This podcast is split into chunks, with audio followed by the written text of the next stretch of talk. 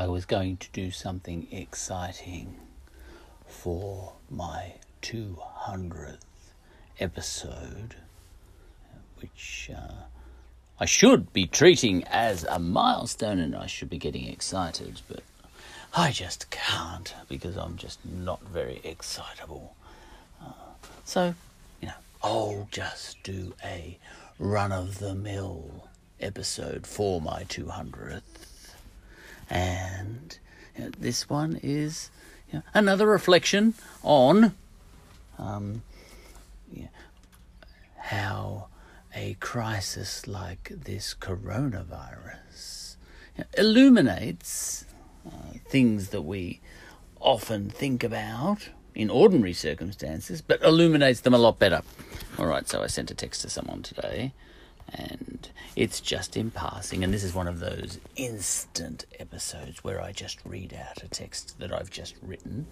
Um, occasionally, I, I, I just read out a text rather than be bothered uh, speaking an episode off the top of my head.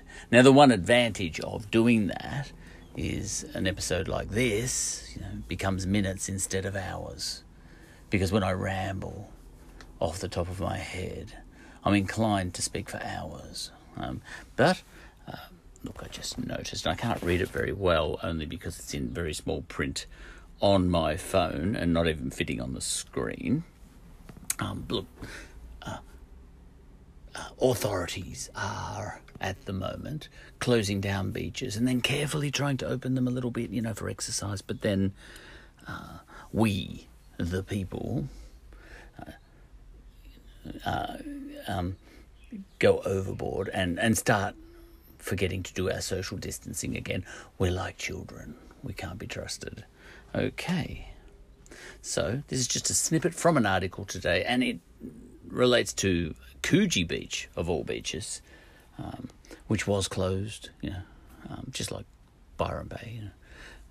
Um, and then it was opened, and now it's closed again, you know. Okay, so here's a snippet from an article today. Sunbaking or gathering on the sand is still banned, while ocean pools, which closed with the beaches. Oops, I've lost it. Where is it? Uh, click, click.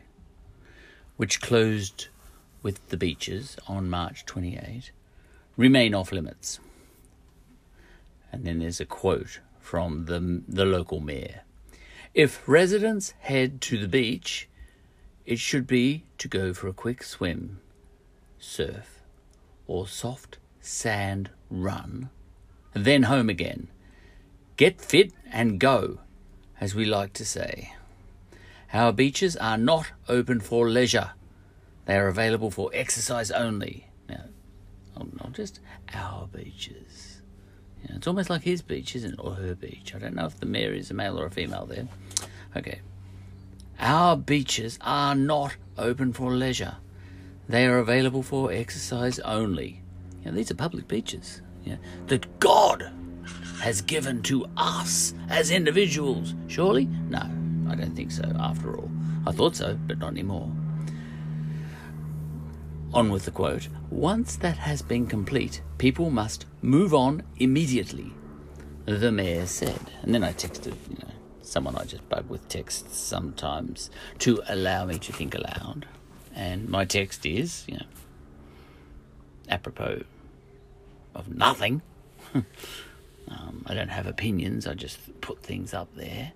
It goes as follows Further to the possibility that there is no such thing as an inalienable right. Now, she and I have talked about this before, mainly me. I do most of the talking. Right, here we go. Imagine six months ago imagining a mayor of a major public beach in Sydney being able to say this. It applies even to traditional First Nations owners of the beach. A white mayor. Yeah, I just did. I just said white for effect, you know. A white mayor. Uh, that, uh, that really doesn't matter whether he's pink, you know. He could be kind of brown, but we know what white means. A white mayor can summarily suspend all the special exemptions that we have developed since the 1970s for Indigenous mobs. Indigenous rights outranking civil rights and all that. I haven't thought it through, you know, which I haven't, but I'm wondering whether there are any rights that in ordinary times seem inalienable slash basic human rights, etc., that can't, in some circumstance or other, be legitimately taken away from a person by some authority or another. NNTR. I sign off a lot of texts like that. No need to reply, you know, because my texts, like this podcast, are just me thinking aloud, I couldn't care less if other people even read them.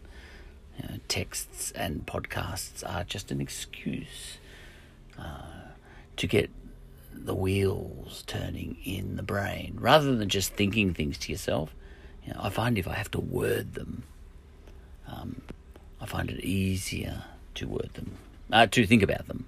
You know, I don't like just thinking. I like saying, and and I have victims uh, of my speaking. You know, because to just text myself, I've done that before. You know, just text myself in order to be able to sort of word things.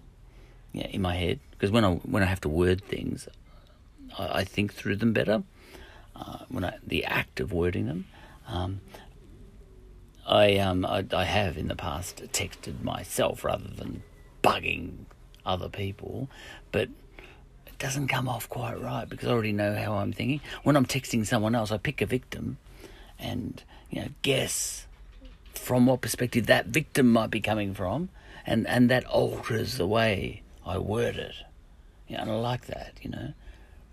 Um, of course, it doesn't matter. You know, my, my guess as to where that other person might be coming from could be completely wrong. You know, I could call a fascist a commie, you know, accidentally, but it doesn't matter what that person actually thinks. You know, what that person's perspective actually is. It really doesn't matter.